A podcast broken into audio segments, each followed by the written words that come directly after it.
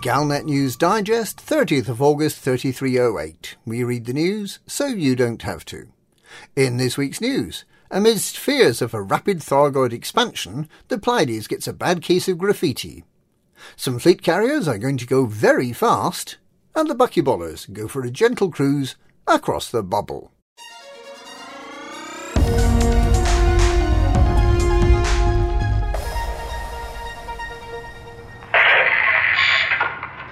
Don't have much time. I guess if you're sweeping the debris, you'll hear people say that a lot. I'd apologize, but I have my own problems right now. Fleet Command needs to be brought to justice. All of them. All three superpowers. They sold us out to salvation. Have you been hearing his announcements? How he's gonna save humanity and write history?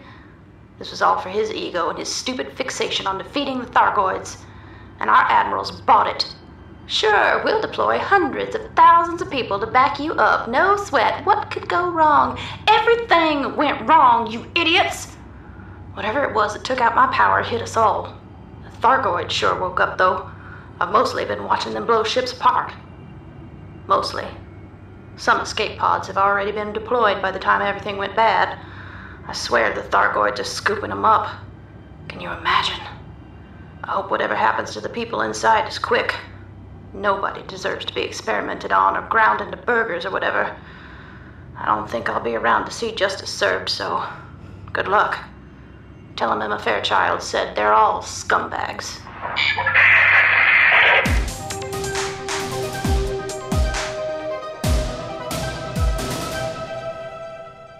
The consequences of the catastrophic failure of Salvation's Proteus wave device three weeks ago are only gradually becoming apparent. The navies of the Federation, Empire, and Alliance have all been dramatically weakened by losses incurred defending Azimuth Biotech in the weeks leading up to the firing of the Proteus wave, and by the loss of almost all active service units in HIP 22460 when the Thargoids somehow turned the Proteus wave back against humanity. The Thargoids in HIP 22460 became instantly much more aggressive, and in subsequent weeks, that aggression has started to spread to Thargoids in neighbouring systems. Professor Albert Tesreau of the Achernar Research Council, who was the director of research at Aegis before it was disbanded, sees this as the Thargoids reminding humanity that the Pleiades was Thargoid for millions of years before humans discovered the Thargoid meta-alloy crops there and decided to move in. Admiral Price of the Federal Navy has warned all civilian traffic travelling in systems near HIP 22460 and the Pleiades to exercise extreme caution and to assume that all Thargoid hyperdictions may be hostile as the Thargoids expand out of their new base of operations in HIP 22460. So far, that system is the only one where Thargoids will actively seek out and destroy humans in normal space, and it is the only system where, due to some unexplained environmental factor that may be linked to the Proteus wave, Guardian technology will fail completely within minutes, all pilots, except search and rescue and military patrols, are warned not to enter that system.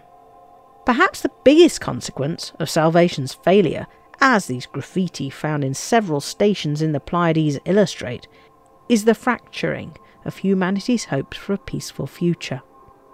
Where previously all the superpowers backed salvation, now the simple certainties that salvation promised the Get Thargoids Done slogans and the belief that war could be over in, in days seem naive and foolish.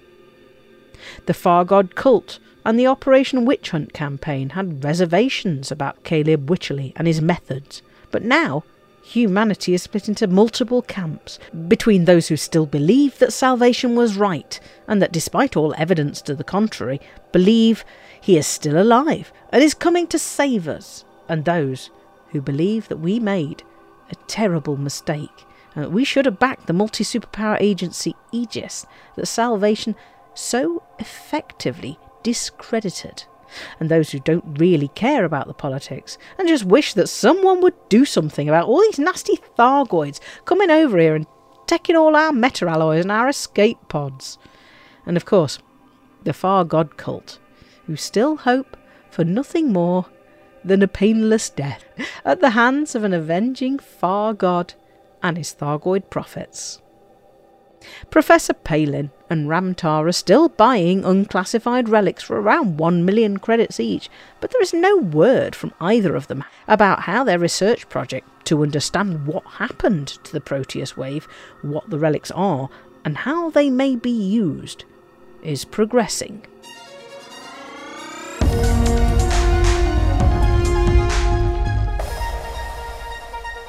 Two moons in the Rienardi system will collide just after 9pm on Wednesday the 31st of August. But the biggest risk is not to the inhabitants, but to the fleet carriers that are orbiting way too close. Canonn Interstellar has been predicting likely planetary collisions for some time now, and has created a calendar of collisions. Some, such as the Cyanian rocks, two rather lovely landable moons orbiting a ringed landable planet, come into contact quite often, typically once every eight days. Others, such as rhubarb and custard, collide less frequently, but are spectacular when they do. What sets the roughly six monthly collisions of Rienardi 8b and c apart is that both moons are inhabited by small scientific teams, and the possibility of settlements being flattened onto the face of the planet by being crushed by another planet landing on top was at least intriguing. The inhabitants of the two settlements, Sosa Biological and Data Biological Forum, seem unfazed by the possibility of being flattened, despite Commander LCU No Fool One's free screenings of Don't Look Up at both establishments. On current projections, it seems unlikely that either settlement will be directly affected by the collision, although it can't yet be ruled out, as the two moons will just likely graze across each other.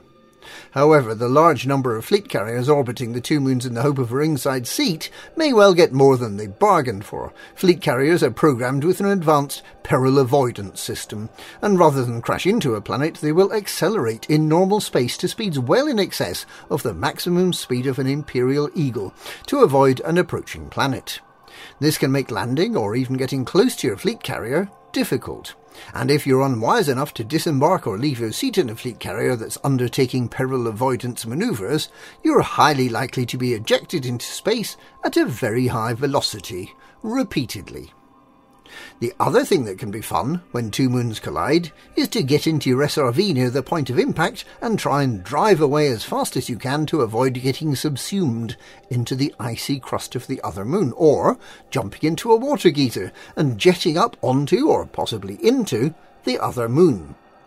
So, if you want to do silly things on a moon, or watch a lot of people failing to land on their fleet carriers, Rienardi 8B and 8C are the place to be on Wednesday the 31st of August from about 9pm through to 11pm.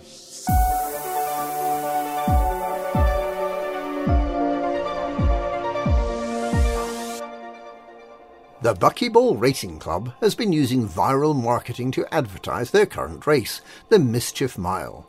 This is the seventh out of eight races in the Magic 8 Ball Championship, and it's a fuel rat themed race, all about nursing your fuel reserves as you attempt to jump 344 light years from Teptesh to Mereteje, or vice versa, via Fuelum, without a fuel scoop, and with no extra fuel tanks.